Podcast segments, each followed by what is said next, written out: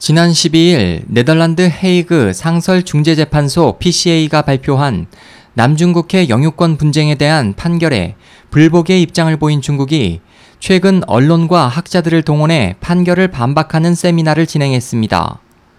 19일 싱가포르 언론과 방콕 포스트 등 동남아 언론들은 전날 싱가포르에서 중국 사회과학원과 싱가포르 난양공대의 공동 주최로 남중국해와 지역 협력 및 발전을 위한 싱크탱크 세미나가 열렸다고 보도했습니다.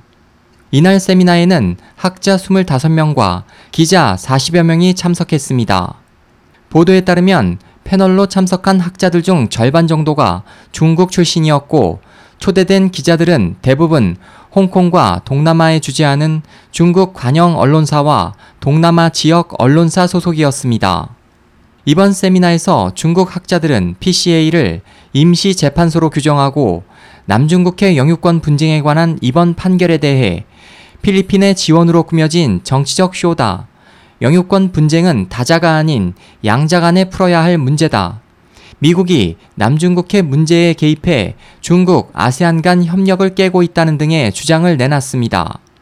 판지서 중국 사회과학원 미국 연구소 전략연구실 주임은 국제사회에서 부상하는 중국은 지역의 번영과 안정에 기여하고자 하지만 중국을 바라보는 미국의 사고방식이 잘못된 것이 문제라고 지적하며 미국의 아시아 외교 정책이 아세안 국가 간 화합을 분열시키고 있다고 주장했습니다.